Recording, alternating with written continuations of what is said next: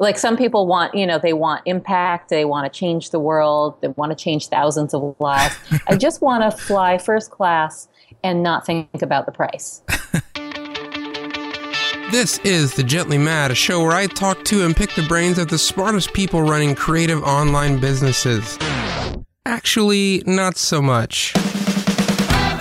If you're looking for that inspirational kick in the pants to help take your life and career to the next level, then this is probably not the place for you.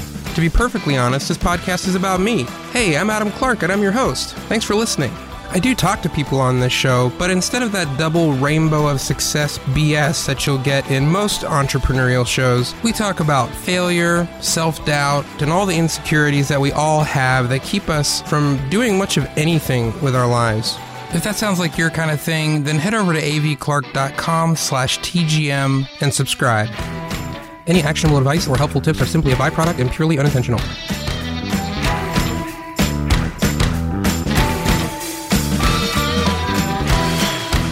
What's up, my friends? Welcome to The Gently Mad. I'm Adam Clark.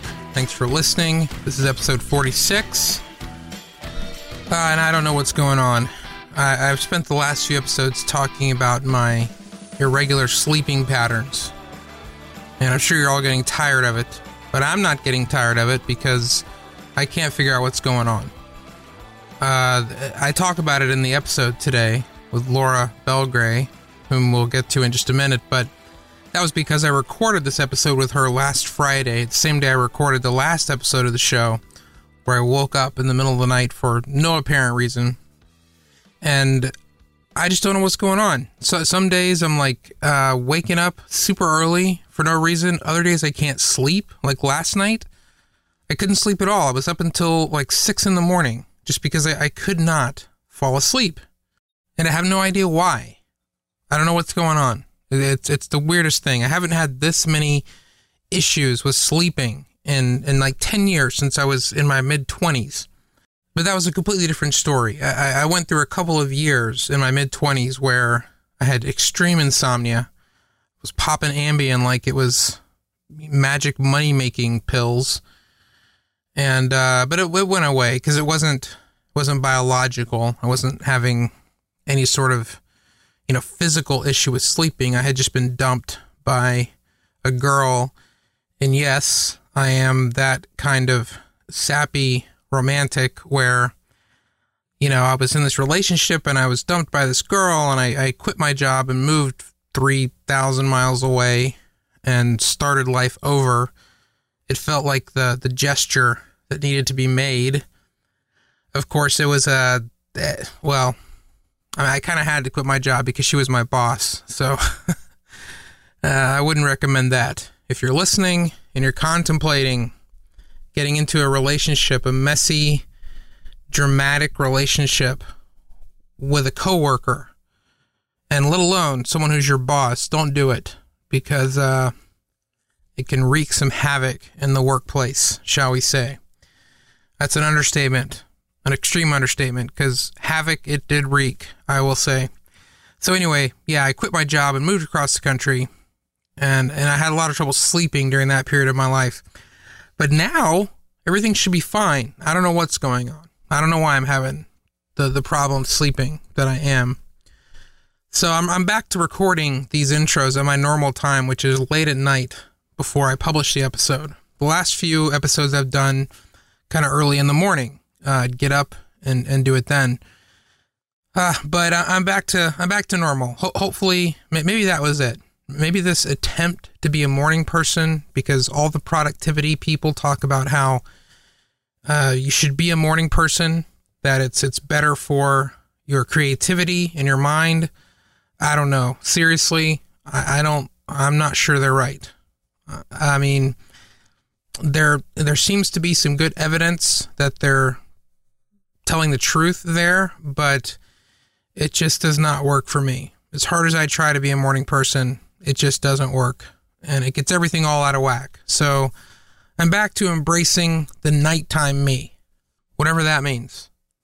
Basically, it means that I stay up late. So, and, and I can do that because I work for myself. So I can, I can set my own hours. And my full time job is doing this podcast and making this course that I'm not making. So I can stay up late if I want to.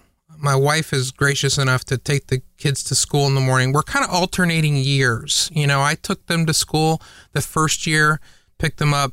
She's doing it this year. I guess next year will be my turn again. I don't know, but she, she's doing it this year. So I have no reason to be up super early. So I'm, I'm staying up late and doing my stuff then and sleeping in a little bit, which is the way I prefer it anyway. As I said, we've got Laura Belgray on the show.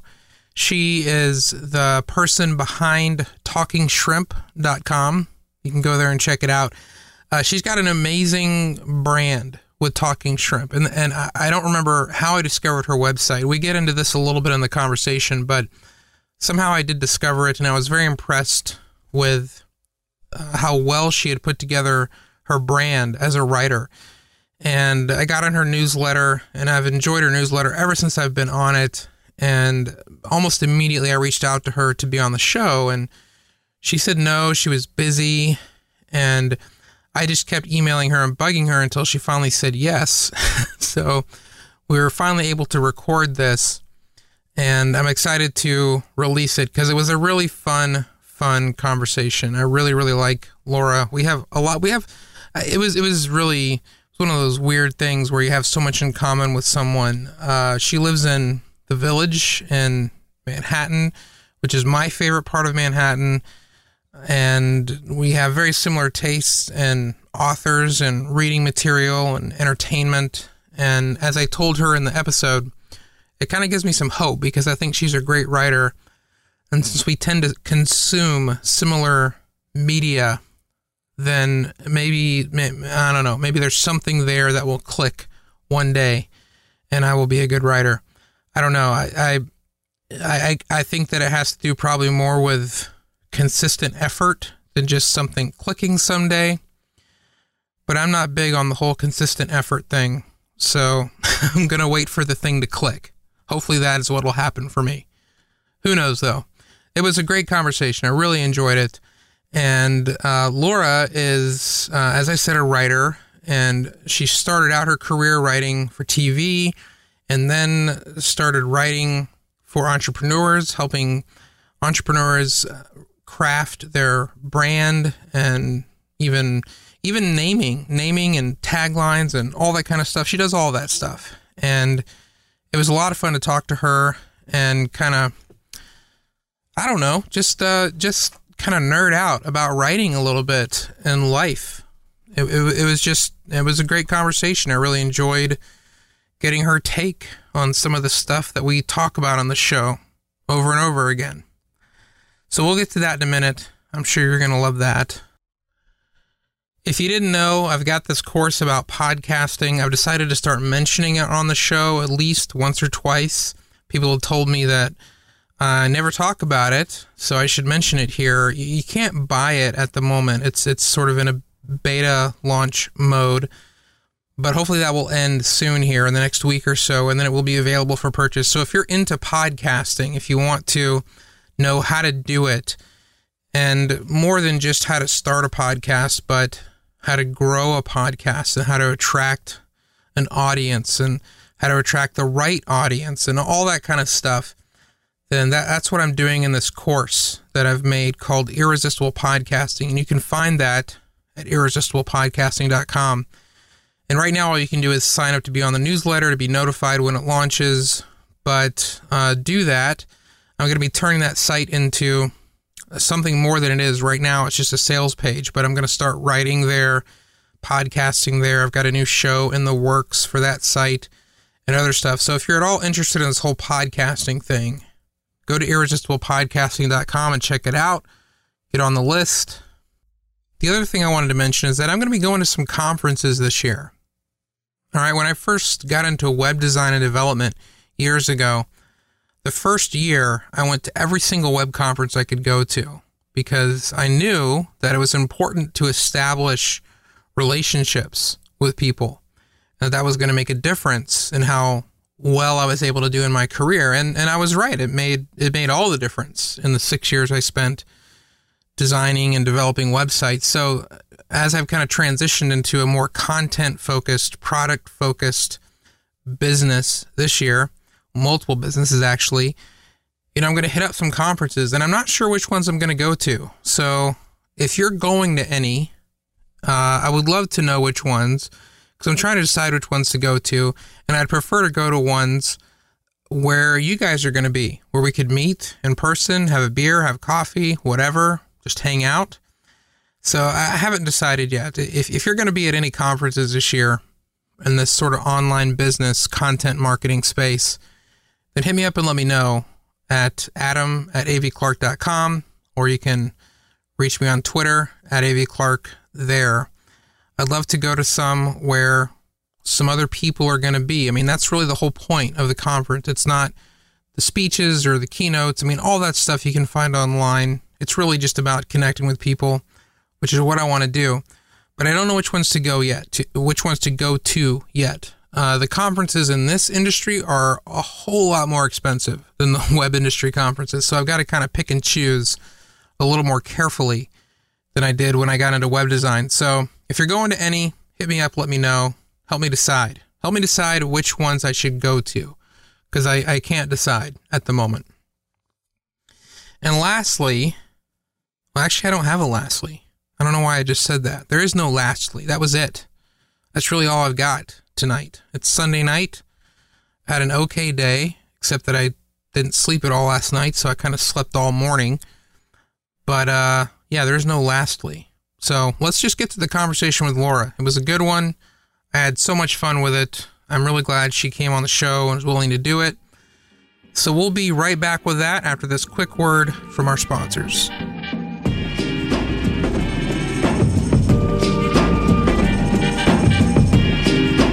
Gently is brought to you by Hover. Hover is the best way to buy and manage domain names.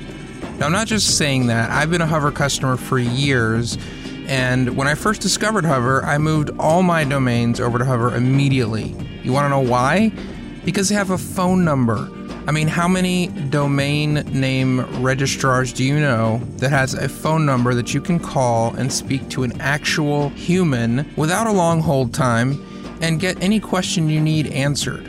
Maybe I'm just old fashioned, but that meant a lot to me. And in fact, that's intentional. I talked to Michael Keshin, who works at Hover, and here's what he had to say. I keep a close eye on the social media interactions and, and do any, many of them myself. And what I notice is um, we'll get a lot of people who, you know, they'll be having some sort of problem with with a competitor of ours, and they'll say, "Oh, you know, I won't name a name, but you know, this company." Uh, you know, they're telling me I have to wait, blah blah blah. They can't help me with whatever. And then they're, and then the response from them is like, "Sorry about that. We'd be happy to help you with ticket number, blah blah blah." Like it's just completely not personalized at all. And then you know, someone will come in and say, "Dude, go to Hover now, please." You know, like they'll help you with whatever. And then even I'll jump in sometimes uh, on behalf of Hover and say, "Totally, yeah, we'll be glad to help you." Call us right now with whatever. So if you're like me and you care about that personal touch, then trust me, go to hover.com and try it out. I don't think you'll be disappointed. And if it's your first purchase at Hover, use the promo code TGM at checkout and get 10% off your order. The Gently Mad is also sponsored by Harvest. Harvest is a business tool for time tracking, beautiful invoicing, and generating reports. I've used it for many years myself, and whether you're a freelancer or a large team, Harvest has you covered. I called up Danny Wen, one of the co founders of Harvest, and issued him the 20 word challenge. Give me a harvest in 20 words or less without any buzzwords or, you know, industry speak, if you will.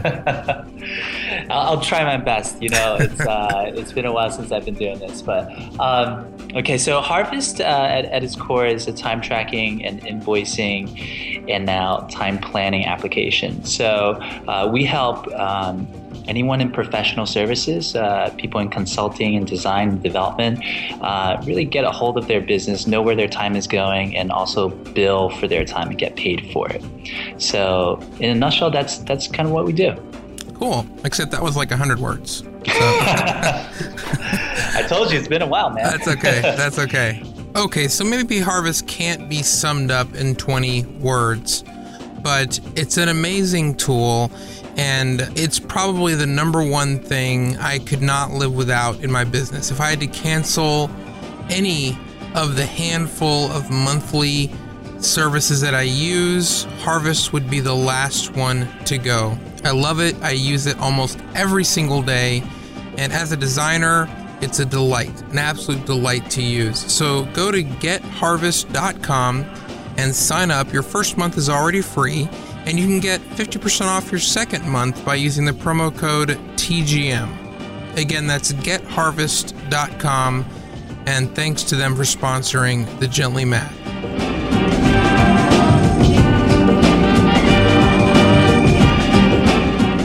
Boys and girls. You ready to talk to Laura Belgray? I'm ready. It was a fascinating conversation. She is really a fascinating woman, and I really, really, truly enjoyed talking to her. I say that about everyone on the show, but it's true of everyone. I don't talk to people that I don't want to talk to. So uh, I never really have an episode that I didn't like, but I really enjoyed this one with Laura. It was more, it was just fun. It was fun talking to her and I didn't realize that we have as much in common as we do. But as I said, we kind of nerded out about writing a little bit, and it was fun to hear her story about growing up in New York and some crazy experiences there, and how she got to where she is as uh, a full time freelance writer. So uh, I'm not going to give away any more details. Let's just get into it. Here's my conversation with Laura Belgray.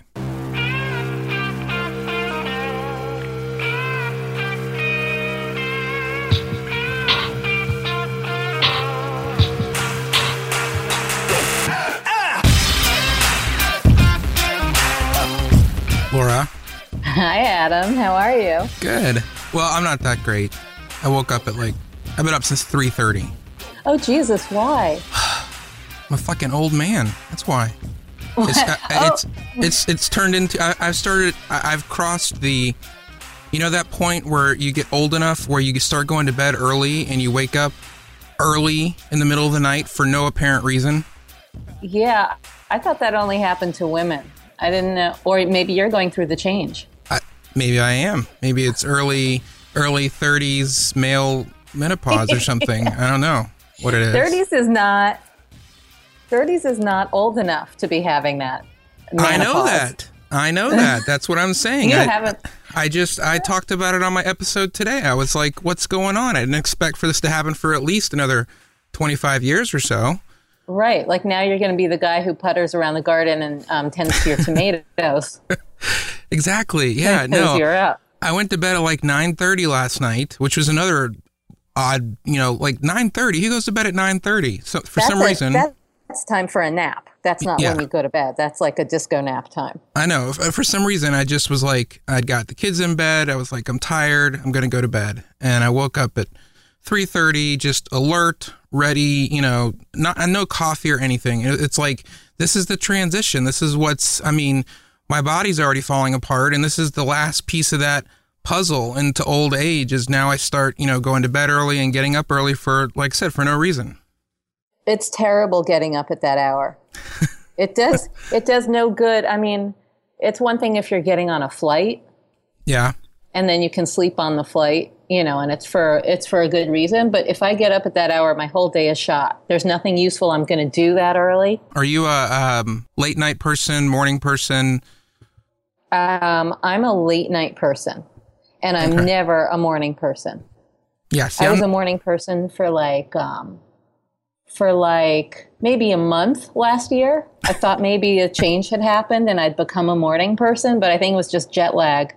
Yeah. From Europe.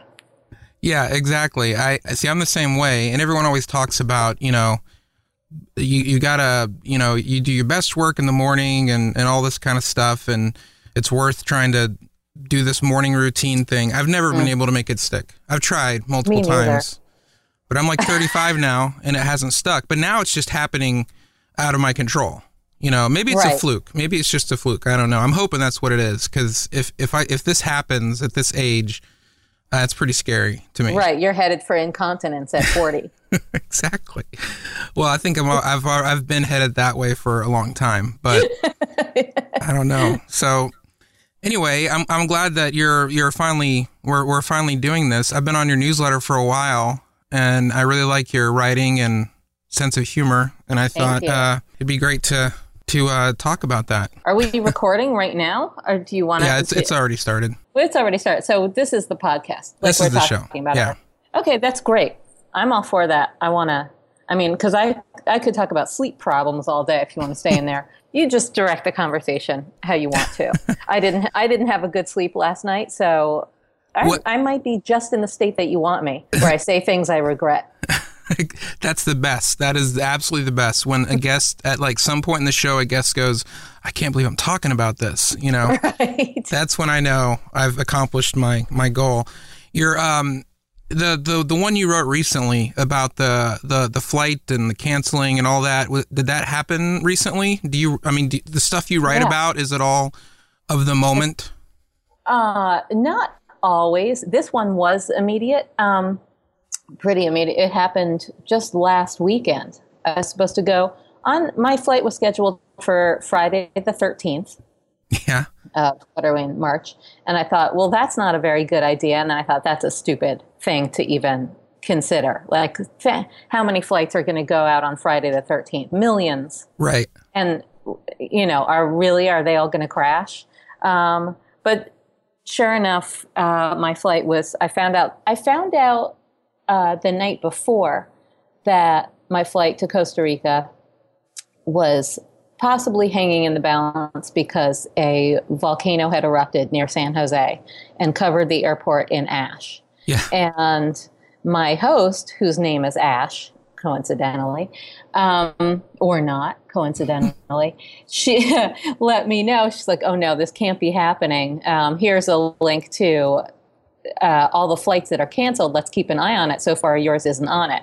And I just knew I just knew, even though my flight never appeared on the list of canceled flights, I just knew it was going to happen. I knew I was getting up at 4 a.m. for nothing, which is a horrible tragedy in my life. Like to get up at 4 a.m. for nothing.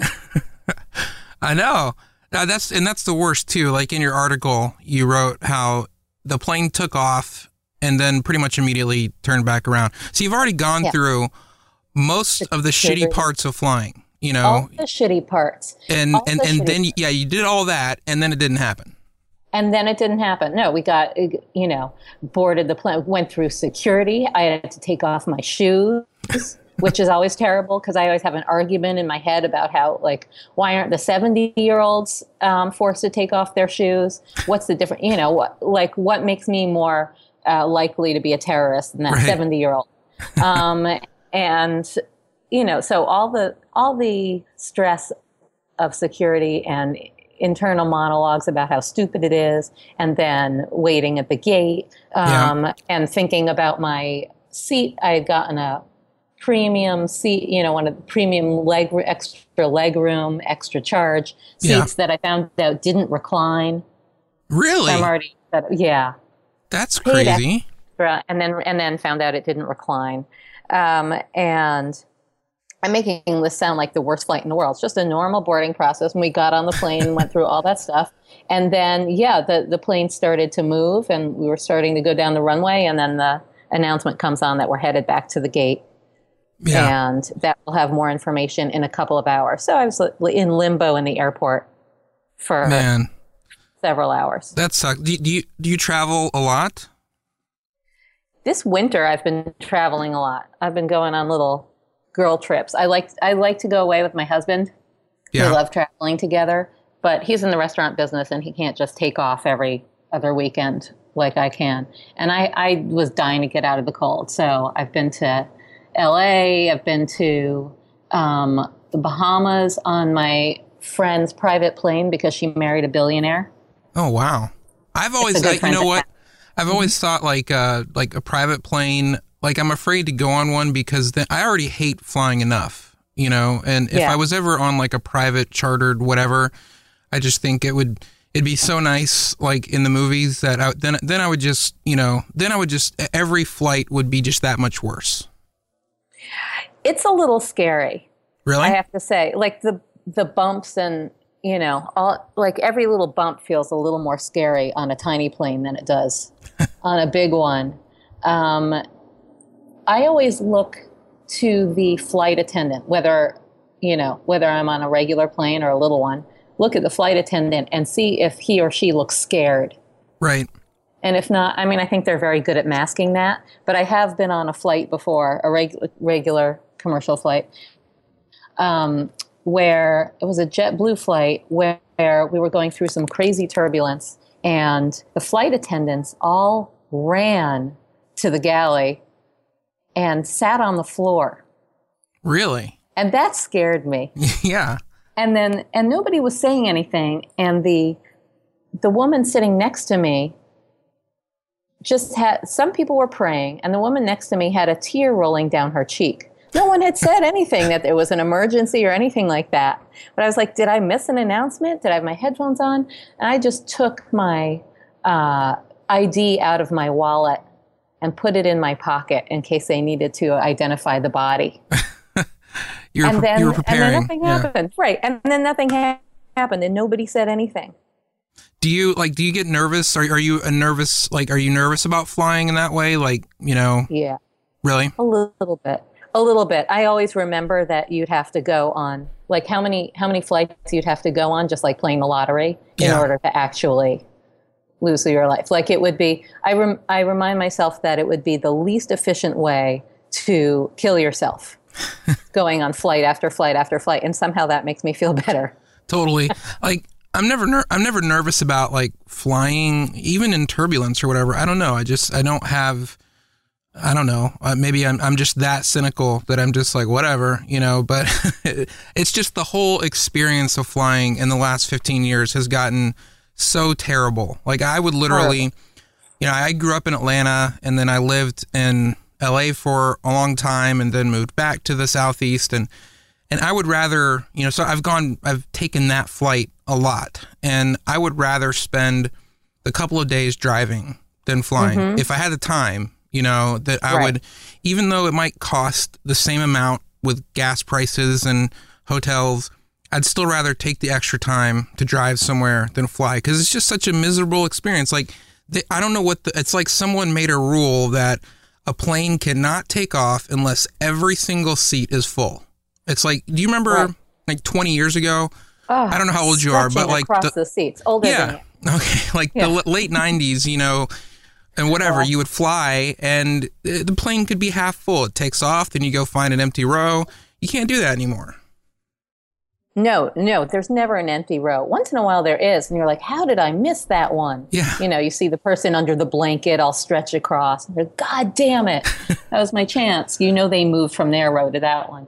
I see. So this is why I work um, and why I want to make money is because I want to fly first class.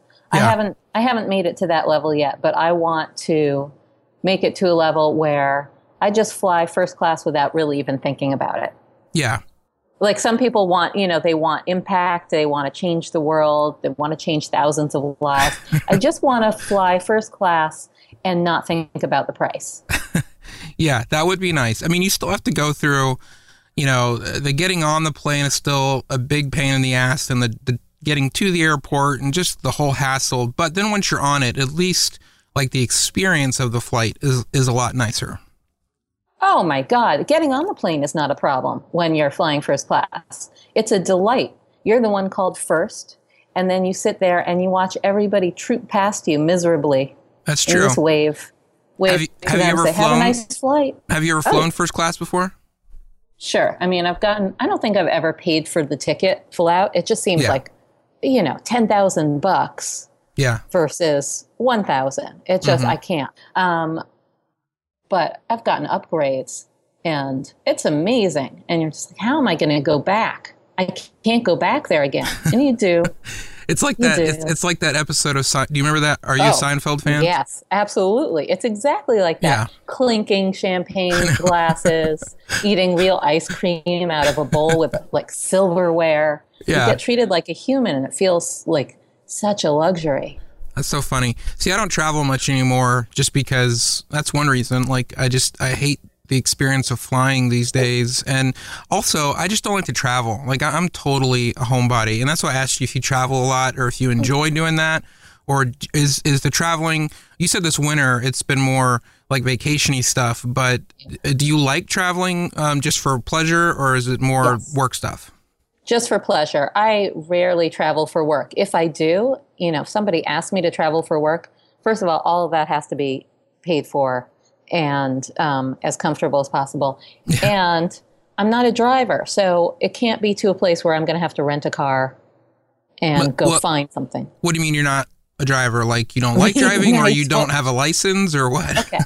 I'm a New Yorker, which Yeah. isn't really an, an excuse. Most New Yorkers I know can drive, but we learn late Yeah. um, and it never becomes a habit. And I am not good at it. Hmm. And so I have a license and I renew it every time it has to be renewed so that I never again have to take the test because I'd fail. Yeah. But here's how I look at it if you're not that good at something that can kill people if you're not that good at it, then you shouldn't do it. Right. So, and there are a lot of people who aren't that good at driving and do it anyway, but I feel like it's my responsibility not to do it, not Yeah. to be on the road. And I like to be a passenger anyway. So you you you grew up, born, raised in New York, hmm and and I guess not just in New York, but like New York City, like where you New don't York City. don't need to drive. That's Right. that's amazing. I I I never quite made it there. I was gonna move from L.A. to New York, but I uh, it was it was it's a long it was a long, it's a long thing. I, I I moved back to the southeast to stay with a friend over the summer. This was I don't remember how how many years ago. And I was gonna then meet up with another friend in New York, and we were gonna move to New York. But that summer, back in the southeast, I uh, I met my now wife, so I never made it back out of the southeast. So I never had my Uh-huh. chance to live in New York City, but I spent a lot of time there. And like to me, it's the ultimate place because it's the only I don't know. Maybe there's I'm not very well uh, versed in geography and international cities, but uh, I don't know of any other city like New York City where you truly could not uh, ever need a car. I mean, that, that's like a dream of mine to live in a place where I, I I would not ever have to own a car and I could pretty much walk to anything I needed to get to. It's true. You really don't. You can go your whole life without getting in a car if you live here. Yeah. Where what part of uh, what part of the city do you live in? I live in the village, Greenwich Village, Oh, um, 12th Street. Yeah. That's Which- my which- favorite part of of the whole city Yeah. too. It's a great part of the city. I always wanted to live here. It was until maybe a year or two year, or like I'd say a year or two ago, like the coolest part of New York to live in. Now, um, all of Manhattan is for losers because all the cool people are in Brooklyn. I don't know though. Like when I visited, yeah, there, you know, Brooklyn was supposedly the place to be, Williamsburg, all that stuff, and but I just never, I never really liked it that much. Like when my wife and I would visit, you know, we would always stay like on Sullivan Street or Washington, uh, right near Washington Square there, Yeah. and which is just one of my favorite spots. And we could take the train over to Brooklyn and walk around and stuff, but it just it had such a different like I just didn't like it. And I'm probably offending anyone who lives in Brooklyn right now, but I just didn't really it just wasn't my thing. Like it it, it didn't feel is it um it didn't feel as walkable. Is that true or is that just Right. I landed in a spot that just happened not to be? There are big stretches of it that are not that walkable, or they're walkable but feel kind of either industrial Yeah. or weirdly desolate or um, just strange, you know, and there's networks of underpasses and overpasses and places where you're like, are, am I supposed to be walking here? Yeah. For sure. and there are lovely neighborhoods, beautiful brownstone neighborhoods, and a lot of cute restaurants and um, stuff like that. Williamsburg, if you were in Williamsburg, it's not very pretty there. It's very industrial. Some people love. Um, now it's just full of yahoos who, you know, are just out of college working on Wall Street. It's for douchebags right now, nice. pretty much. Nice. No, I, I, um, uh, my wife and I even talked about it. We, we both really liked, um, liked it whenever we visited. But one thing was the cost. I mean, we were staying in, like, w- w- I researched some places and it's just in the village, especially, it's just so, it was so, like, it just didn't seem like it'd be possible, first of all, to afford to have, you know, any sort of decent lifestyle. And then the second part was um was kids. You know, it's like I just don't know. I mean, I would love I would love to raise them in the culture of New York City, but I don't, I kind of don't want to take away like the yard and the trampoline and the you know the riding the bikes around and, and stuff that they wouldn't be able to do if we lived in Manhattan. Oh you know? man, you would have to be so rich to have a yard and a trampoline in Manhattan. Yeah, totally. But it's not even that. It's like like here where we live, we live in Tennessee and I mean it's it's like the type of neighborhood where like the kids get home from school and then they immediately can turn around and run out the front door and they're they're gone for the rest of the afternoon just playing and riding their bikes, playing with friends in the neighborhood and and we don't have to like keep an eye on them, you know, like it's just that kind of place. Oh And yeah. That I, I didn't figure that that would ever exist in New York City. It used to. Yeah. People would let their kids, you know, out of the house and off the leash um, all the time from maybe age nine up. Go, you know, here's, I mean, my mom would uh, give me bus money Yeah. and a map and say, here you go, you know, here's money for hot chocolate um, and ice skating at Rockefeller Center. And she'd tell me how to get there on the bus.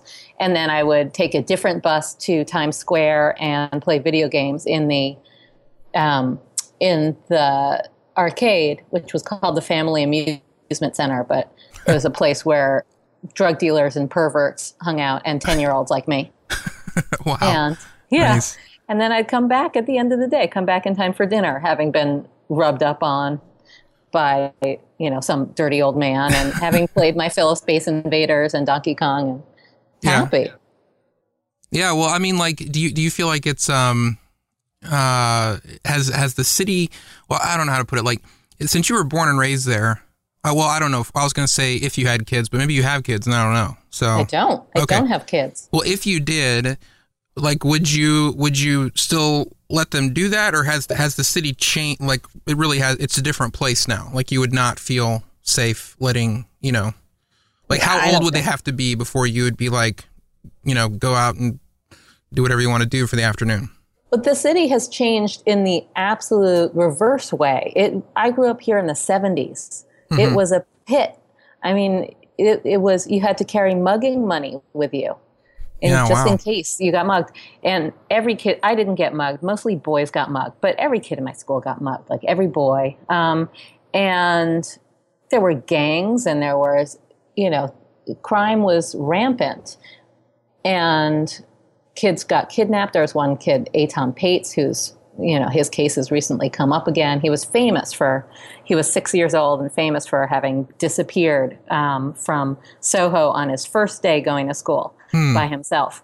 And yet kids were allowed to roam free back then. So I'm not sure why the city has gotten incredibly safe, and yet kids are now kept in a nanny's company until they're about 18 it's absurd. I if I had kids, I'd like to think if I had kids, I would let them go out and play and have a normal, you know, cool, independent New York City life. But who knows why everybody's keeping their kids? Well, it's just that my wife and I have talked about that. Like we, she always joked that you know we were the last generation of what she said tough kids, but basically, I mean, we'd go out and ride bikes without helmets. I mean, we would disappear for the day in the woods. I mean, do things that parents would just never, in their wildest dreams, consider these days. You know, it's it's Right. it's, and I wonder where that culture has come from. Like, I don't know. I, I- it's it's it's just I think back to my childhood and think the stuff that we were allowed to do man, we, I, we would get like, you know, defects called on us or something if we let our kids do that these days. It's just so, Right. you know, it's so overprotective. Yeah, I don't know. Maybe it comes from this whole attachment parenting thing. Maybe that has an effect on the parent, like keeping their kids in a sling Yeah. against the body. Maybe it makes them never want to let the kid go out and play. Maybe, so, I don't know. I don't know. Well, you know, so uh, when did you start writing? Was that, were you doing that even as a kid or did, did that become later? You know, I was doing that as a kid. Like, I think I remember being 11 and being seen in my class as a writer. And I remember writing, I, I was writing a novel in this little black book. And I would spend my free time, like, you know, on my bed, crafting this novel. It was a direct ripoff of uh, Huck Finn or Tom Sawyer or something. Yeah. I don't. I had no point of reference for it. I wasn't worried about originality. I was just really into it, and I thought it was going to be a great work. Um, and I wrote a couple of other like bunch of stories, and I I remember this one point. This is like this must have come up in therapy. Um, the, the the reason why I stopped liking to write and why why I now have writer's block. But I remember uh, a story that I wrote during the worst year of my life, which was sixth grade. That was when the kids all decided to uh, gang up and hate me. um, that happens to everyone once, right? I, Right. I like to say yes. Um, I remember the bully who had organized everybody to not like me reading my story, and it was about a girl who nobody liked. And she said, This is about you, isn't it? Yeah. Like, uh, no. And she's like, It's totally about you. And I felt so exposed. And I think about that now sometimes when I'm like afraid to write about something on my blog or, um, you know, when I really want to write something, I think, what'll people think? All that. I think it all goes back to back to that. That's really funny. Like I always wanted to be a writer too. And when I was a kid, that I mean that's what I spent my free time doing was reading and writing. And I tried to write my own choose your own adventure novels. You remember those? Oh, I love those. Yeah. But what I'd do That's is like complex. Yeah, exactly. Like I would get to one page and I would I would like say, you know, jump to page 9 if you choose this. And then I would flip over 9 pages and start writing and and then I would but I would work myself in and, and the whole thing would just become this uh, mess because uh, it was like uh, it, I'd run out of pages, I'd get to page 9 before I'd made the next choice and and it just got all too complicated. So I, I still have those notebooks around somewhere, but I never uh, I never did it though. It's kind of weird. Yeah, I don't know. I think there's a point where you like there's a point up to which you feel like you can do anything when you're a kid, right? It doesn't occur to you that you're bad at it, Yeah. that you're not good enough at it. Like even drawing too, I was like, I'm a really good drawer. You know, ask any kid, like, are you the best drawer in your class? Um, yeah. yeah. Except for maybe one other person who's really good, but I'm the best Yeah. you know you just you think that way when you're a kid and then you reach some point i guess maybe it's the same point in adolescence where you start thinking you don't um, you're not you know pretty enough or good looking enough or Yeah. all those things you become self-conscious and start seeing all your faults um, It's it's weird. It's like like for me, like the writing thing. I mean, as far back as I can go, like that's the thing I always wanted to do. But it's also the thing that I've just never been able to do.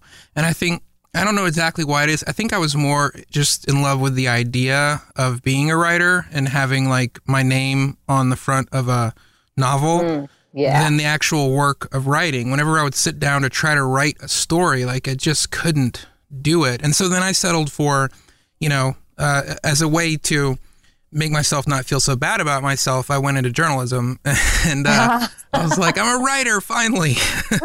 it's a byline on a newspaper. It's not quite the same as a book, but it's it's a it's writing, right? So but then that made me hate writing because I wrote all day as my job. So when I would go home, then I didn't do any more writing because it was uh, I was tired of it. But how did you, you know, what was the dream for you? Was it being like a like a novelist, or you know? Not really. I mean, I think by by around you know high school, I I felt like I wanted to work in TV in some way. I didn't know. I was also interested in advertising.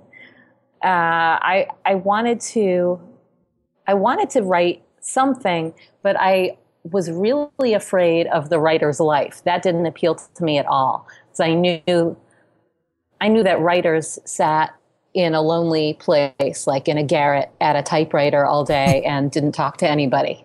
And Yeah, I knew that writers were surrounded by crumpled pieces of paper yeah, that that just represented their self-loathing. So so I wasn't sure what I was going to do with my writing skills and it didn't really happen for me for a while. I mean, I I started as an intern at Spy Magazine. I thought maybe magazines. I loved magazines. I liked Spy. That was a I don't know if you know Spy Magazine. It was mm-hmm. a satirical publication from out of New York in the 80s and 90s, and it was a really cool place to be. Yeah. It was like the cool magazine to work at, and I was an intern there, but I never really produced anything as an intern on the editorial side. I didn't have ideas. I didn't I didn't know how to come up with ideas. I just thought if I don't have an idea, I don't have an idea. I didn't know how to sit down and brainstorm and Yeah. come up with things. And so I think I was seen as probably the least motivated, least productive intern of all time. I was able to I was able to Xerox the gossip packets every day. It's where like page six from the post and all that stuff for Yeah. the editors and and distribute them on desks, but that was about it. And then I got I got hired on the advertising side when my internship was up. Writing, I started writing advertorials. Uh, the, you know, if in case anyone listening doesn't know what an advert- advertorial is, it's an advertisement that looks like an article. Yeah. So I would write funny ones for, I think, for Dewar's and other companies like that, like that that looked like they were part of Spy Magazine, and they were kind of a hit there, and so they kept me on. Yeah. And I ended up going to New York Magazine, writing ad copy for them, ad sales copy, and from there I a friend from Spy who I talked to, I didn't like it very much at New York Magazine. I didn't like my job and what I was doing. Yeah. And a friend from Spy, um, who I had lunch with, told me that he was writing promos for VH1. And I said, What are promos? And he's like, They're the short little kind of advertisements on the network that tell you what shows to watch or, or funny little things about the shows or about the music. I said, That's a job. Yeah. I, all I ever wanted to do was watch TV and get paid for it in some Right. way. And he said, Yeah, that's a job. And he introduced me to his boss, who hired me to write my first promo. And When when was that? How long ago was that? That that was in a long time ago. That was in 1994. Okay. So how, how long did like so what from there to Mm-hmm. when you started talking shrimp and you know being self-employed and all that you know like what what brought you to that Okay. So I got hired uh, at Nick at Nite writing promos eventually, which was the place to write promos. It was like their promos were so cool, and I couldn't believe I was working there. And I did a great job there for a while, but I'm not a very good employee. So I I had worked it out so that I come in at 12. I was a permalancer, so I felt like that was my right. I wasn't on staff. I didn't get benefits. Um, and so I felt like it was it was well within my rights to come in when I wanted and leave when I wanted. And eventually they decided that didn't work for them. and they said, I think, you know, we're going to have to hire you on a per project basis because it's not good for morale to have this one person waltzing in at noon Yeah. every day. Um, and so that was the first time I really went freelance, but I was still around the promo world for quite a while and kind of kept getting hired and then refired for that same reason. uh, and, um, and then in 2009, I was pretty much fully freelance in the promo world. And I had to, you know, I decided it was time to have a real website with my reel up so I could get more work. yeah And I had I was good friends then with Marie Forleo, who is well known in the online marketing world, and she, I was friends with her from uh, from Crunch. We took hip hop together, nice and I she knew I was making a website, and she was like, "Well, you know, how are you gonna? What's your opt in? Like, what is an opt in?" yeah she told me I had to. She's like, "Are you kidding me? You have to build a list."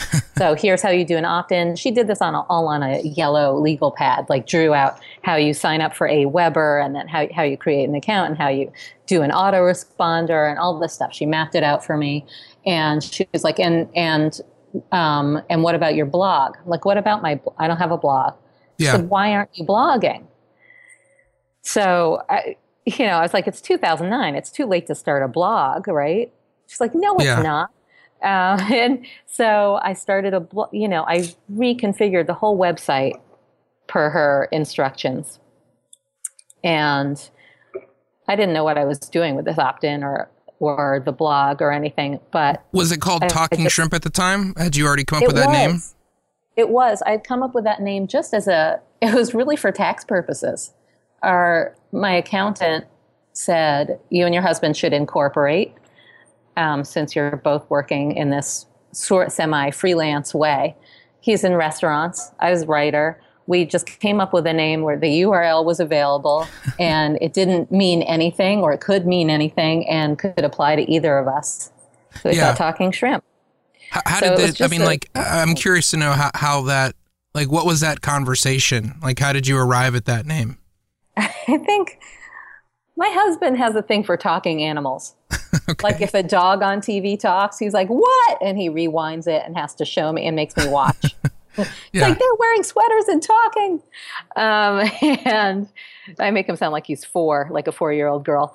But so I think I looked up talking animals that wasn't available, and looked up a couple. Oh, I think I looked up a t- talking everything to see which one yeah. which one was available? Talking dog? No. Talking this? No. You know, talking lobster? Uh uh Talking koala? No. Talking shrimp is available. Yeah.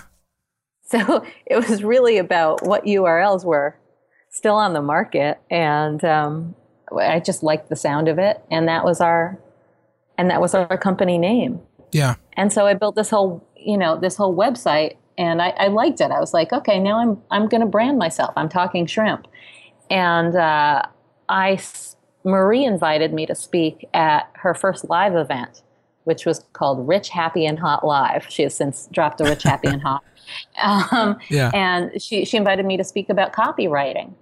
So, I, and I, it wasn't really about copy copywriting for the web necessarily. It was just copywriting in general. And I gave a presentation based on my five non-sucky tips for five tips for non-sucky copywriting, which is my opt-in, always has been Yeah. and um, and people really responded to it and loved it and started hiring me. These were entrepreneurs, started hiring me to help them with their website copy and their emails and all that stuff.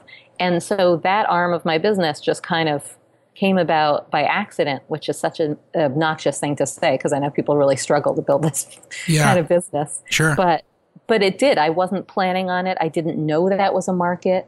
I didn't know that that world existed until marie sort of brought me into it invited me into it. And so that's become a huge part of my business. Most of it in fact i still Yeah, I was gonna say like what what percentage would you is how is it divided now between the the TV right because you got the both the, I mean those are the kind of the two the divide on your website is the TV writing and then the entrepreneurial stuff.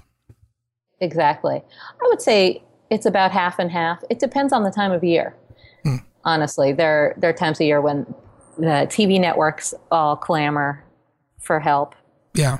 especially during upfront season, which is when they do these big presentations to advertisers and say, here's what, you know, they'll rent out a hotel ballroom and do a huge tape and a dog and pony show and say, here's what we've got on our here's what we've got on the slate for the year. Here are all the great shows we've got coming up. So you should buy time on our air. Yeah. So they they all call me for help with um, writing that kind of stuff and and throughout the year. So that's when you know spring is when I get a ton of TV work, and then it's just pretty steady. I tend to limit it because they don't because TV networks tend to be cheap, especially cable ones. Hmm. Some of them pay my prices, but my prices have gone up Yeah. um, a lot, you know, they kind of keep going up because there's a lot of demand among the entrepreneurs, and those people keep me really busy and uh, are willing to invest in anything that will help them make more money, Right. reasonably so. So I, you know, sometimes it's half and half, sometimes it's 20, 80. It really shifts throughout the year. Are you? Uh, so I'm guessing then, you know, for a while now, you've been. Well, let me ask you that. At what point did it did it shift? You know, most people when they start out freelancing or start a business or whatever, um, it, it's not like there's clients lined up around the block. At least in the beginning, maybe it was that way always for you, or um, was there a period where it was that sort of feast or famine until until you got to the point where you know it's it's steady.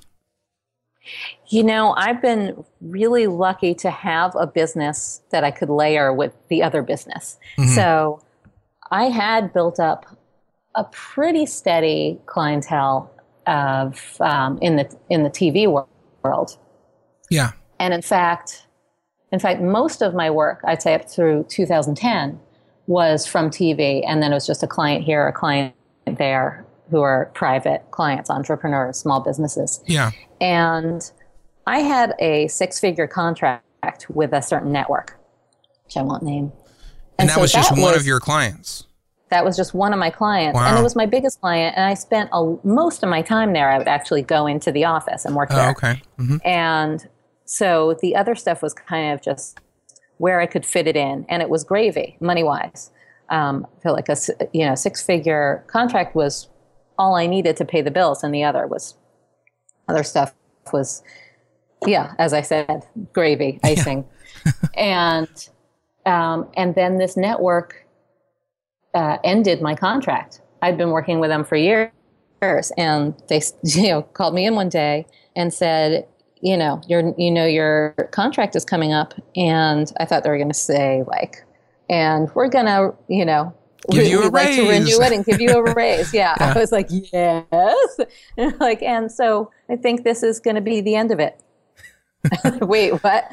Yeah. Should I, you know, go out of the go out the door and come back in again? Can we start over, please? Because that's not what I was expecting.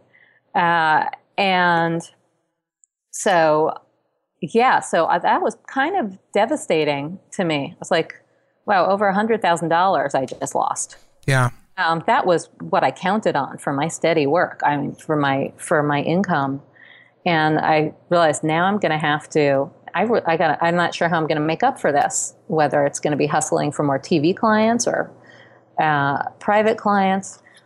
But the first thing I did was put real. I had didn't have real packages on my website till then. Yeah. And so I, you know, organized a page of packages and prices and how you could hire me, how you could work with me, and really laid it out. And I guess I had enough people looking at my website at the time that those clients started coming. Mm. Yeah. Um, and I think it just it just built up from there. I've been really fortunate to have Marie Forleo include me as one of the resources in B School. Mm. You hmm. know, they have a they have a page of go to recommended resources, mm-hmm. and Talking Shrimp is one of them. And that has sent me a ton of business and a ton of word of mouth, and those people talk, and um, yeah, and so that's that's built up my business in a huge way. What what part of it at this point do you enjoy the most?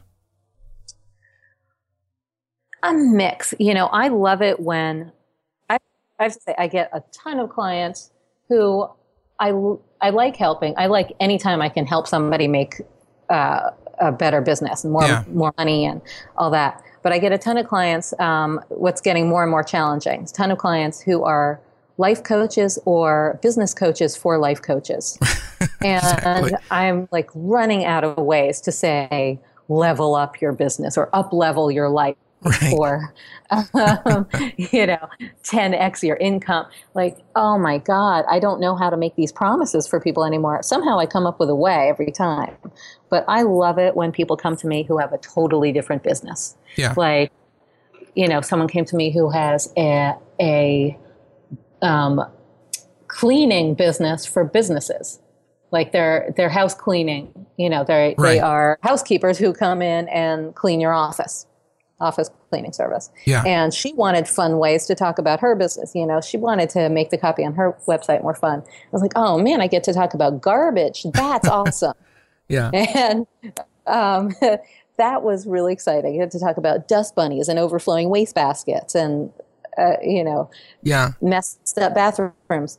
So I love it when it's someone who has a really concrete business and it's not about improving your life or overcoming your internal blocks and your um, your your invisible scripts and oh Jesus, yeah. the language of that world is just too much. It's too. It's so incestuous, and they're Oh, all crazy. each other. And oh, it makes me want to vomit. Although those clients are wonderful, lovely people, but the whole, I the whole circle jerk of it, I can't take. No, it's totally true. I mean that that's why my intro is the way it is. It's just making Mm-hmm. fun of, you know, it's like there's so many of these, you know, entrepreneurial podcasts that come out all the time and it's all the same stuff.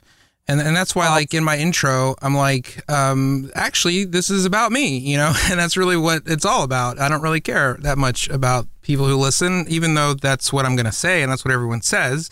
I mean, it's really just about me. And so it's uh and that's what it is for everyone. You know, it's it's it's amazing Totally. this this whole online business space. Like, yeah, it's exploded with like, you know, you got people graduating from college becoming life coaches, and it's like, Right. what what what are you exactly coaching me? I mean, like you have, you know what I mean?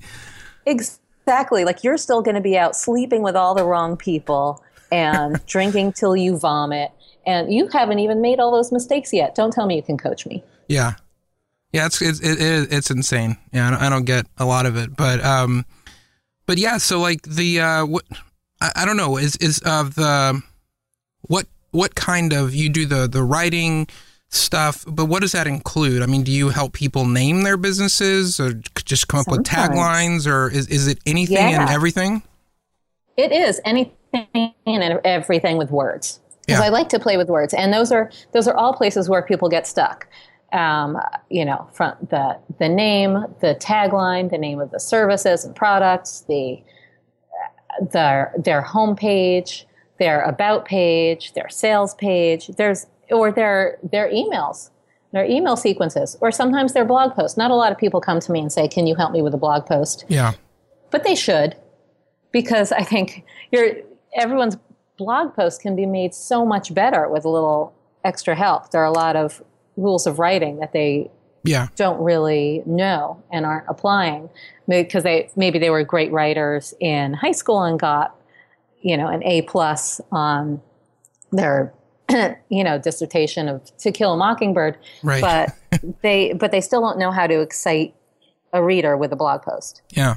how to how to start it with a bang. So I help them with all those things. I mean, speaking of the blogging, you know, I don't remember how I found your site. I found it somehow, and and I, I just thought the the branding, the whole personal branding that you had done was was really good. And I got on the newsletter, and um, all the stuff that you write for your blog.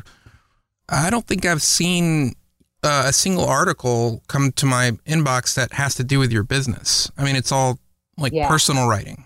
Yeah, it's barely ever about business. Once in a while, if I can come up with a great business tip that's relevant, I will. Um, I have a little bit of a conflict with my list because they they don't know we're in a conflict, but they sign up. Then this is my fault. They sign up for my writing tips, and then so they're interested in business business tips, and then I want to write about what I want to write about. Yeah, Like if I have to come up, you know, everybody writes the same shit about business, yeah, and it's just so boring. Like I can't write it. I can't read another thing about how uh, you should, how the magic happens when you step out of your comfort zone. yeah, My God, or you know, the specific stuff about business. I would kill myself if I were writing every day about how to build your list, or you know, how to charge Yeah. higher prices. I don't mind writing I, I, I think I could find an interesting way to write about those things, but it's not what I want to write. So I just, I just write personal stuff, and that's what I enjoy writing. And I think the people who enjoy reading it, um, some of them actually do get business inspiration from it because they see that your writing doesn't have to be all about business and you don't have to do the same thing that everyone else is doing yeah. and you can write about personal stuff to your Yeah. list. So it works in that way. Yeah, so but I'm curious So, like um since you it, it's not like you predominantly write about personal stuff and occasionally write the writing tip stuff. Um of course I haven't been on your list that long. I don't remember when I first emailed you. It was a few months ago. Yeah. So it was uh it was sometime last year around that time when I first got on the list, but as far as I can tell, like it's all personal stuff. Like there you don't mix in any of like the writing tips and stuff with it. So I'm curious to know if the audience like how is your list useful to you does is it useful in, in bringing you clients or Yeah. like what what is the primary i guess goal of your list and It the is. blog I mean, yeah, because I because I don't really sell anything but my services on my site. Mhm. It is useful in bringing me clients. People become fans, as we as we know and we've heard many, many, many times. People uh, the people buy from you when they know, like, and trust you. So I think people really get to know me through my blog. yeah I mean, I put it all out there. All my failings are out there. all my, um, you know, how I eat my ice cream mushed up in a bowl with milk, which is kind of a poor man's milkshake. you know, my obsession with Real Housewives. Uh, every passive aggressive thing I do. You know, the arguments I have with people in my head. All that stuff is there for them to see. So I think they feel like they know and understand me and are in my head or they feel like I'm in their head yeah because I say the things that they think too. have you, have you ever had like a, a client that uh, it was like just a total misunderstanding? Like you know like they, they thought that you were going to be different than you were or i don't know maybe they were more uh, serious and, and and you were more funny and it, like it just like it just didn't work out. You know, not really because I have a I have a work with me page on my site that tries to shoo away anybody who's like that, who's expecting a really earnest, serious person. And it's mostly to scare away the like super deep spiritual hippy dippy yeah um, airy fairy people, and there's nothing wrong with them. Some of them are great people, but my tone is not going to be right for them. I don't like to use the word abundance. I don't like to use, you know, I don't like to say like increase your vibration or any of that stuff. Once in a while, I'll work with someone. Someone will like that. Like I say on my site, if you know, if your profile pic is a photo of you hugging a tree, if your email signature sign off is blessings, um, I forget what else I have. I said, then we're not a fit. Yeah. And so those people know, like, okay, we're not, she's not for me. Um, once in a while, someone will say, like, I just got a client inquiry saying, you know, I signed my emails blessings. Can we still work together? Like, Yeah. if you still want to work with me after I said that, sure. But I'm Yeah. not, you know, as long as you're happy that I'm not going to use that kind of language. Yeah.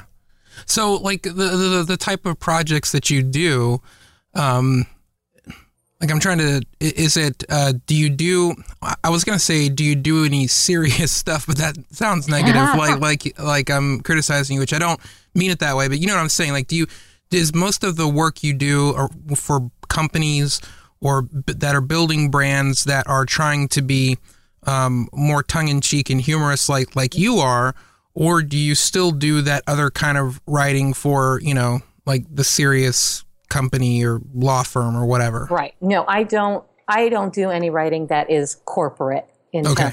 or buttoned up. I I am your best bet when you want your writing to be when you want the copy to be conversational, maybe breezy, relatable, um, and not too serious. If you want something buttoned up and formal and corporate, I'm not your girl Yeah. because I I like to write. You know, my specialty is making it relatable and personable, and it doesn't have to be funny, but it has to be compelling and personable and have a little bit of edge to it Yeah. in that sense. Yeah. To, to you know, I like copy that people look at and say, "I didn't know you could write that on a business." Yeah.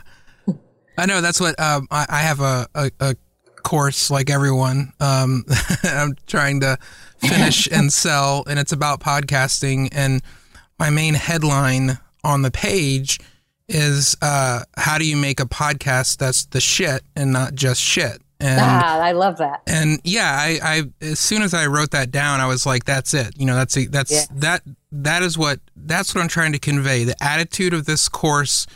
This is why it's different than other podcasting courses out there. But I did have a number of people say, you know, you shouldn't use the language on the page because you're going to turn off like this whole audience of Yeah, good. people. And yeah, exactly. I was like, that's fine because I don't want, uh, you know, if if they're why why get them in there and then they're just going to be offended once they're in. So Exactly. So yeah, let them know like that's your sign outside. that says cursing happens in here. oh They're man, not come in. yeah, I know. Well, so um, what what's who's your favorite writer? I'm just curious. You know, I have lots of favorites. Do you mean um, in terms of books?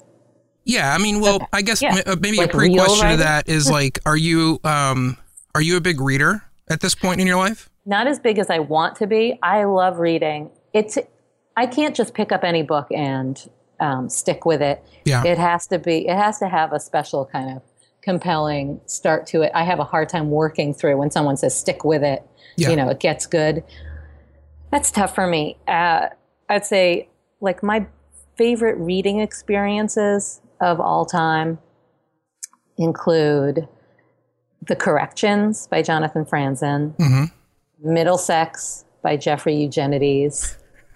um, which I, I mean, I just love those. Those are those are two that I always want to read again for the first time, and I'm waiting. No, I'm waiting totally. till my memory is completely gone so that I can do that, which is coming. I mean, this gives me hope because we have the exact same taste. So. I think you know maybe one day I will actually be a decent writer. But uh, yeah, like Jonathan Franzen, you know, So good. um, Michael Chabon, you know, all those those that crew Yes. are just like my favorite.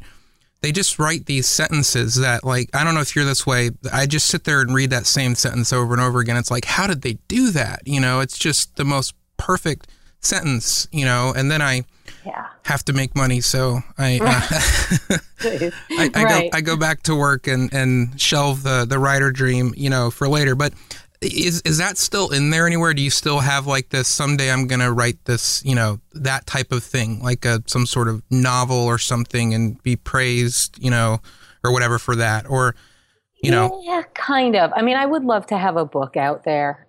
I kind of, I really like writing short things. It's not what I love to read. I love to read a long novel. Like the longer, the better. Um, I, I want it, to, I want to be obsessed with it. I want to be lost in it. I want to not leave my house till I'm done with it. I want that feeling when I read. But when I write, I like writing short things. I'm not very good. I don't consider myself good at a long story arc Yeah. and that that kind of intricacy. So I would love it if my blog posts or some form of them were gathered into a book. I love David Sedaris. That's kind of my Oh totally. my writing Yeah. my writing hero um, for my personal brand. I feel like that's the kind of writing that I could do to flatter myself. Yeah. Did did you ever get into any of uh David Rakoff's books? No, Do you know David Rakoff? I know the name, and I, I I feel like it's someone that I've picked up and not read. Well, What- I mean, he's in the same group. Well, he, he passed away um, a year or two ago, I think. Um, he wasn't old. I mean, he was in his 50s, but he had cancer. And he, he was in the Oh, sa- yeah. yeah, he's in the same kind of crew as David Sedaris and Ira Glass and This American Life. And, you know, he was he was part of all that. But he, he wrote, um, how do I put it? It's like if if if you kind of mixed some of like Michael Chabon with David Sedaris, you know, so you got Yeah. that same really kind of brutal, witty humor, but his style of writing was um, he just had a way of like writing in this sort of highbrow way, but making fun of it at the same time. I don't know. Uh-huh. You know, he, Right. he'd have sentences that would go on for a, a paragraph. You know, like that kind of writer. And Yeah. he only has a couple books out, but they're you know they're all personal essay style stuff, and they're all hilarious. You know, I mean, he's most of his stuff was written for like the New Yorker or you know New York Yes. Magazine stuff like that. Yeah, I saw. I, I'm now now it's coming back. I saw a lot of people in that community mourning him right after he Yeah. died. Like a lot of stuff on Facebook, and um, I've never read him, but maybe I will. Yeah, see, that's what I always wanted to do was to do that that personal essay thing. And when I was in college, I did some of it, and you know, there's that whole crowd when I was in journalism and working, you know, for newspapers and magazines. Everyone wanted to be a novelist or you know the the humor humor essay or like the whole quote you know new journalism um, from a couple decades ago, and uh, and now now I'm not in the, like the journalism scene anymore. There's this whole online space, all these bloggers, but none of them, um, I feel like, like none of them have those aspirations, those those deep aspirations to like quote be a real writer, whatever that means, you know. And Yeah. um, I don't know, it's just a different, It seems like this uh, online business writing, it's it's more. Um, I, I don't know how to put it. I don't even know. I don't even know what I'm asking you. It's But focused in a very different way. Like the Yeah. whole online business writing, they all talk about delivering value, delivering massive value, which is a phrase I can't stand anymore. Uh, Yeah. and it's not it's not really about being writerly. It's about engaging an audience, getting them to take massive action. Um, I guess what I'm saying is talking to you, I feel like you you seem to like you have that, like you have some of that writerly stuff, as you said, Yeah. going on. And and I just wondered if there's any of that in there that, you know, you know, like maybe someday, like you Yeah. said, you're gonna you're gonna do something in a in a book, whether it's fiction or like personal essay type stuff, or or if you're really like happy and focused and satisfied with like the marketing kind of writing that you do a lot of. No, I mean that's why I have a blog. Really, is to get me to to force me to um, do that kind of writing that I love. That really does make me happy. Yeah. That's that's what I like writing, and the fact that I've built an audience for it, and it's not necessarily what everybody's looking for, but I ha- I have an audience who really likes it and demands it of me. So that keeps me writing it. Yeah. Um, and that's the only, you know, the only way in which it really is marketing writing is that it draws people to me and who become clients, and that I've created an online audience that um, that I guess keeps it going. The the Yeah. accountability, the pressure forces me to write. So I think what I was trying to ask you Mm-hmm. is like if you if you think you will ever do something that's not client stuff, you know, like you're, you're, trying to get me to commit to a book right now. Are you offering me a book contract? yeah. yeah. No, I do. Yes, absolutely. I, I would like to do stuff that is not client based stuff. I mean, writing a book is, I think, a, maybe a hellish process. But Yeah. It would be a great thing to have to my name. It is it's definitely, I have aspirations or dreams or hopes of that. I would love to write, uh, you know, maybe a TV pilot. And yet I don't necessarily want to work in the TV business in that capacity because it's tough. Yeah. But I love TV and I love you know watching things and think I, I think all the time I wish I had thought of that or I wish I had created that and I love writing dialogue and um, so yeah creating for the sake of creating just entertainment or Yeah. literature or some form of that um, is definitely a dream of mine I wonder it like how how how tangible or real it is for you. Like for me, it's you know, it's something I've wanted to do since I was a kid, but I've just accepted the fact that I'm probably never going to do it. you know, it's just like I don't have it. You know, maybe someday it'll it'll kick in and I will suddenly be a writer. I don't know, but um, it's just one of those things. It's like, yeah, I've always wanted to do that, but I just don't have whatever whatever kind of um, what do you call it? Uh, Hmm. stick to itiveness. You know, yeah, just you know, I can't. I'm not going to be able to, you know, go through what what you know these great novelists or and not even novelists, but people like David Sedaris, these great essayists, you know, go through to actually get that out. But for you, like, is it something that feels like, yeah, this this this will happen someday? Yeah, exactly. yeah I, I think it is it is definitely um, I mean maybe that that's part of my problem is that I always think things will happen Yeah, rather than saying I have to make this happen. I have this feeling like it's going to happen, yeah, but I do. I feel like it is. So Yeah. I, I do. I'm my big hope. This is my my master plan is that the Copy Cure, which is a product I'm creating with Marie Forleo and releasing. This is going to be my 1st actual leveraged venture where you know you do the work up front and then you get as they call it passive income. I Yeah. don't know how passive it'll be. I'm sure there'll be a lot of maintenance to do but i'm really hoping that that gives me the freedom to work more on my blog and just create just do more writing and maybe work on a book. Well, because your blog is like you, you know we've mentioned David Sedaris several times, but that's kind of you know all the articles you could almost just collect some blog articles. I mean, I mean that's essentially the type of stuff that you write on your blog. Right, right, and uh, you know a lot of it. I mean, there's a thematic thing that I on most Wednesdays. So I haven't in the past month or so. Most Wednesdays I do a Way Back Wednesday, which is usually about growing up in New York City, Yeah, and so that might be a theme in itself, or it might just be random personal stuff. yeah, Um, but definitely, I've had people who have connections say, you know, we want to help you work on a book. So I do feel like it it might happen. I might have to do some work to make it happen, but Yeah. I think it's out there. Yeah. So the the copy cure thing, um, I remember you emailing me about that, or I got, or I mean, I was on the list, so I, I think I, got, I heard something about that. So this is a, like, tell me what this is. This is a course of like teaching people about copywriting. Exactly. It is an online based copywriting course. And there are a lot of copywriting courses out there. I really feel like ours is the ultimate course for helping you. I really do, for helping you find your voice. It's a huge problem for people, um, whether they're beginners or or they've been copywriting for a long time. There are a lot of templates out there and formats, and formulas, and tips um, for copy that converts, copy that sells. Right. And people don't want to do it the old school way anymore. They don't want it to be cheesy. They don't want it to be salesy. They don't want it to come across as bombastic. They want to put their personality into it Yeah.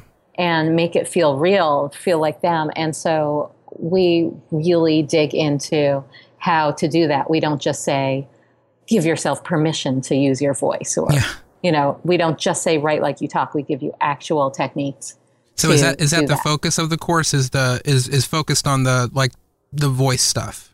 It really is. I mean, it's it's focused on great writing, writing that connects from the heart and um, and cuts through the noise and converts. So we're we're giving you techniques to make your writing more compelling, Yeah. um, more readable, readable online, more engaging, to give people a reason to share it and to click on it. Um, but fundamentally, it really is about how to put you into it and make it less cliche and make it less douchey and make it copycat proof.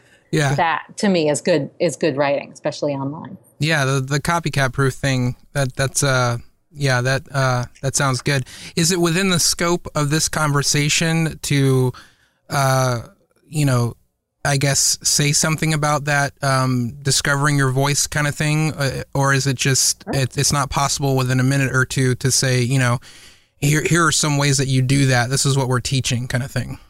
Um, no, I, I would say that, you know, the top ways, I think my, the most important tips we give are one, well, one's a really easy one, and I always give this because it's such a simple tweak and people don't realize they can use it and they don't, it doesn't occur to them, is use contractions. You know, the combo words that are like don't, won't, I'll, will, you know, words that use the apostrophe they don't do that. They think that when they're writing online, we talked about this before, they think that they confuse professional with corporate. Right. They think that it has to be formal and buttoned up and that they have to say, you know, hello, I am Laura Belgray. yeah. So now I sound like a complete robot or telemarketer Yeah. or, you know, robocaller. Um, it's I'm Laura Belgray. You'd say I'm. So, you know, when you use that, get to work using that apostrophe in your writing, it Right. loosens up a lot and sounds a lot more like you. Yeah. And then, so that's a simple one. And then one that takes a lot more um, work and playing around with is using specific, concrete details instead of instead of just vague, squishy cliches. So people will say things like, you know, they'll tell their story and they'll say, I was in a dark place, perhaps the darkest place of my life. and I'm like, well, what does that look like? Can you paint a picture? You know, does that mean that you were in a darkened room with the curtains closed? Yeah. Um, or does that mean that you were on the, you know, on the floor um, in three day sweatpants eating Doritos, um, like Dorito Yeah. crumbs from the bag, and uh, repeatedly Googling, you know, Facebook stalking your ex? Yeah. So, painting a picture with details is the best way to give your writing a voice. Yeah. To No, me. I- I- yeah, I think that's uh, that's really true. I've al- I, I've always just kind of I don't know. I don't think I'm a good writer, but I've always kind of done that stuff just because that's just how I.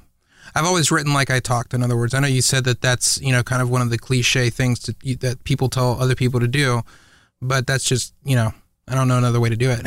yeah. Well, you were probably told that you weren't a good writer by some English teacher or something well, because you wrote like you talked. Is that not true? Uh, when I say that I'm not a good writer, I, I think that I can I can craft a good like sentence. It's not that. It's not that. It's it's the ideas. Like you talked about writer's block. We didn't really talk about that at all, but I just have a hard time. Um, you know, I, the joke. You know, I've tried to be a blogger about 20 times in the last 10 years, and it, it always, you know, I feel like I have about four decent articles in me a year. You know, it's just yeah. when it hits me and I have something to say, then it just it spills out and and it's great and everyone loves it. But when I run out of something to say, I don't know how to I don't know how to, you know, somehow force it. You know, once those four articles are written, I don't have anything for 12 more months, you know? Yeah. Yeah. No, I, and that doesn't make you um, less of a good writer. It just makes you like, it just means that you, you're not forcing yourself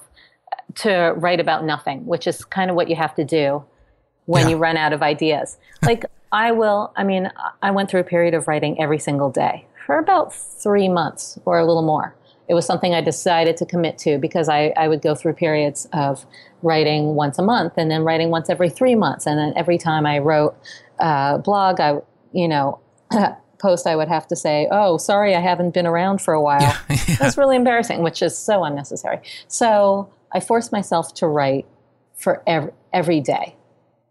I was actually inspired by Seth Godin, who you've had on your show. He yeah. was saying everybody should blog every day, and nobody, you know, nobody has nothing to say. Right. Even when you think you have nothing to say. So my technique then, and it was hard. Um, every every morning, I'd wake up thinking, I have nothing to say today. What am I going to write about? And what I would do if I had nothing is I would think, what am I? What would I write in an email to a friend who said, "What's going on?" Maybe it would be nothing. But if I had, you know, I, I have no problem writing an email to a friend ever. Even if I have nothing to say, I have something to say about having nothing to say. Yeah. You know, so I mean, whether it's about like how I did the same thing that I do every single day and what that consists of. You know, I've written I've written about my morning routine of like going to, you know, walking around the block, picking up my watermelon chunks at Citarella, getting my iced coffee. I've written about, you know, my imaginary fight in my head with the guy in my gym who can insist on playing smooth jazz on the TV. Yeah. um, and every time I think, okay, maybe this blog post is only going to be a sentence. Yeah. I don't think I have more than a sentence in me. It always turns into a full post, way longer than I wanted it to be, in fact. Yeah. So I think, you know, I would challenge you to start blogging about nothing. People like reading it. They like, you know, if you, especially if there's, if you're the kind of person who always has some kind of conflict in the day, whether it's just buried, whether it's just in your head, conflict with yourself, oh yeah, some sort of struggle, you can always write about that, and people like reading it.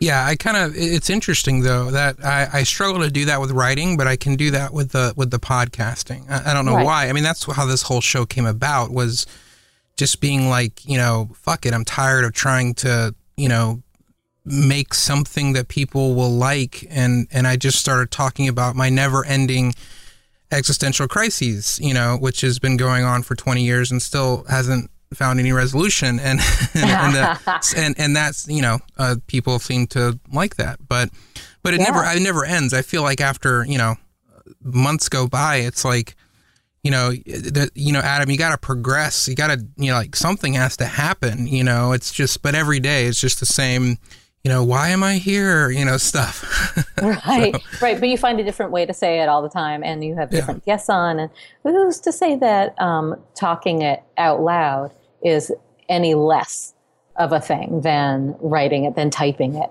sure, and publishing it in text form? Who's to say that you're not writing by having your by having this podcast? Oh, this is getting really philosophical now, right? I don't know. Are we even having a conversation right now? I don't know. Who's to say that we're not? Who says we are?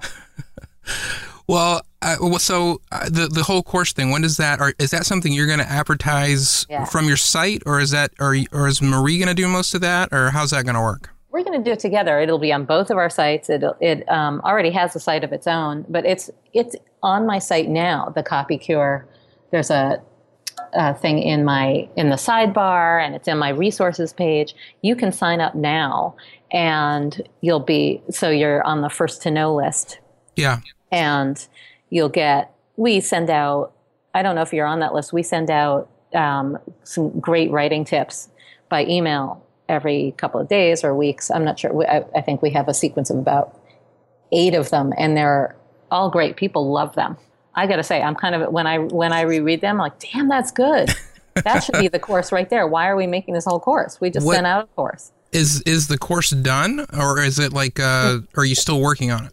still working on it. We've created just about all of the content, and we have st- we still have to produce it. We have to record it, um, do videos, and all that stuff. So that's a big Yeah. production. And these things take a lot longer than I thought. Oh, and totally. Yeah, I that yeah. And Like mine, uh, I just mine launched a, a week, um, little over a week ago, but it's still sort of a beta launch because it's still not complete yet. And I thought I was gonna like whip this thing out in like two months, and it's just, um, and I probably could have if I wasn't so uh, distracted by, you know, the the, the never ending self doubt stuff that we talked about a minute ago. But it's it's it's taken yeah it takes a long time so i'm guessing uh, uh, do you guys have a have, are you like setting a date or is it just We're you know whenever we finish it we're gonna Yeah, it's kind of because you know I, I keep pushing for a date.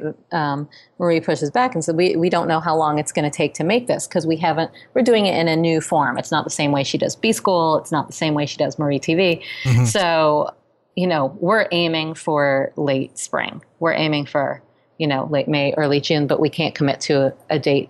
oh so soon though i mean it's not like it's Soon. not like It's six soon. or nine months away though so, okay I say that.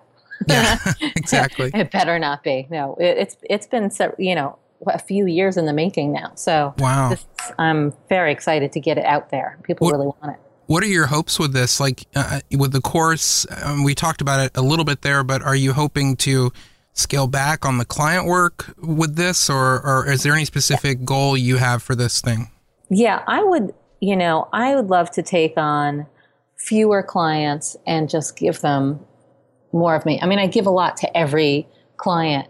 It's really writing is really time consuming. yeah And so I like I love the quickie one offs. Like I would love my big hope is that people will take this course and then want to do an hour with me to go over their writing and see how we can apply it to their writing, how we can make it even better.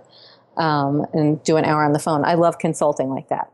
yeah I'm really great at rewriting people's copy and you know, we'll give them full day and it's a it's a lot. It means that I, you know, I'd so I'd love to do these just 1 hour things with people and mix in some TV writing, you know, maybe one thing a week.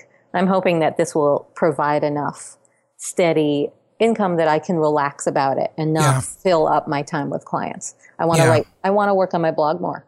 Yeah, definitely. Do you, do you do a lot of the one hour uh, stuff now? I do, but people, a lot more people want the full day, Mm. which is a great, you know, it's a luxury problem, but I don't have that many full days to give. Yeah, And it usually spills over into another day because I, you know, will have a really intense session on the phone. And then, you know, my plan is, is always to just get right to work and do their, co- you know, work on their copy for the next four hours.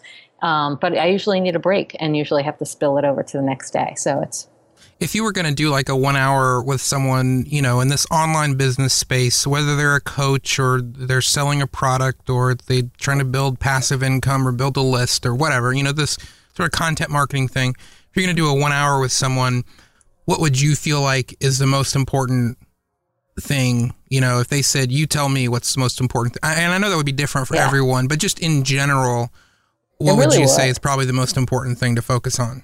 I would say most most often I would say let's look at your homepage.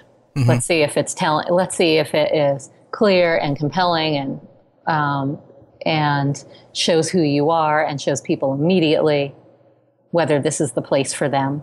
hmm That that's where I would focus first because it's you know that's your storefront Sure. right there. That makes sense. Yeah. I mean, a lot of people just have their blog as their homepage, but like you, you don't do that though. I noticed, you know, your your landing, your homepage is Yeah. is more of a sales page.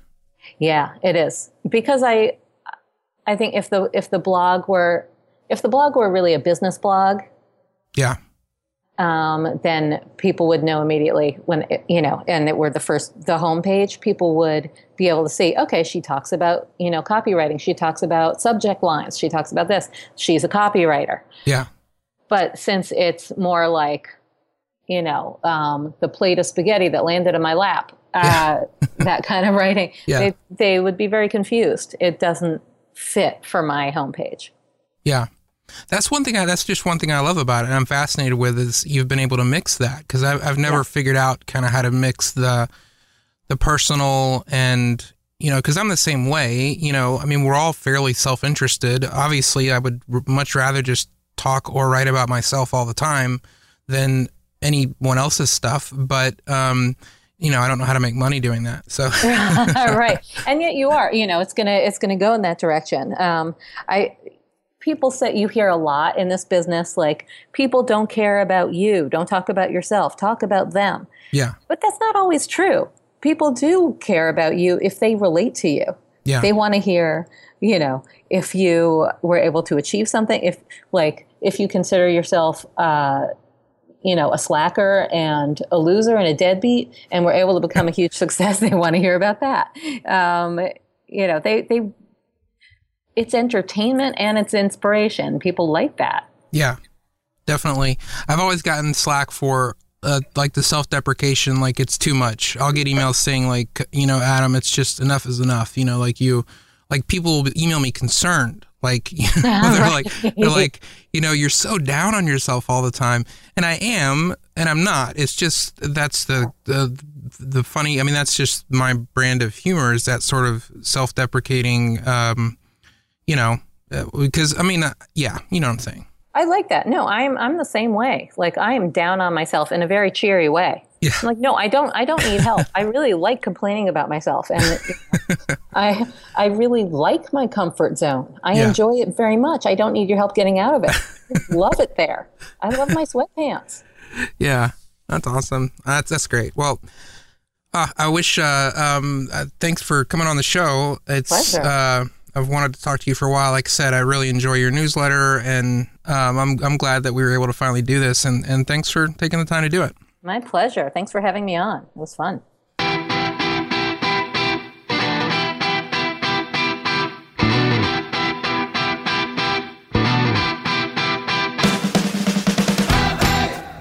Well, that's it. That's the show. Thanks for listening. Thanks, Laura, for coming on the show. I appreciate it. Had a lot of fun with that one. Hopefully, we can do a number two sometime. If you enjoyed this show, uh, I mean, we're at episode 46, so there's there's quite a few episodes in the catalog, which you can check out at avclark.com. If you enjoyed this show, if you like the Gently Mad, I would really appreciate a rating and review in iTunes. That is one of the number one ways that other people can find this show.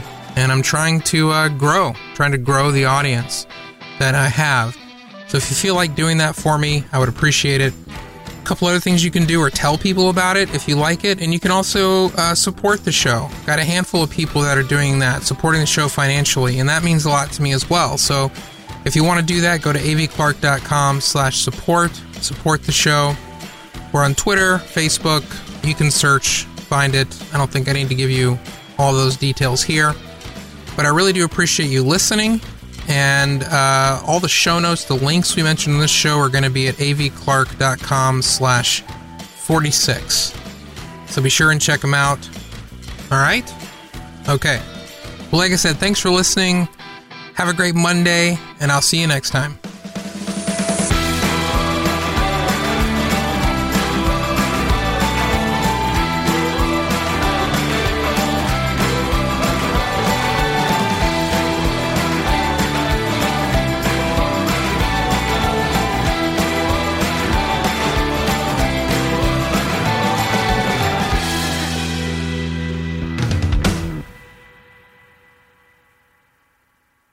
I know, I'm sort of just an old guy with a big tongue. That's I'm just a big old tongue old man. That's all that is. Um, that's sort of how many words am I at?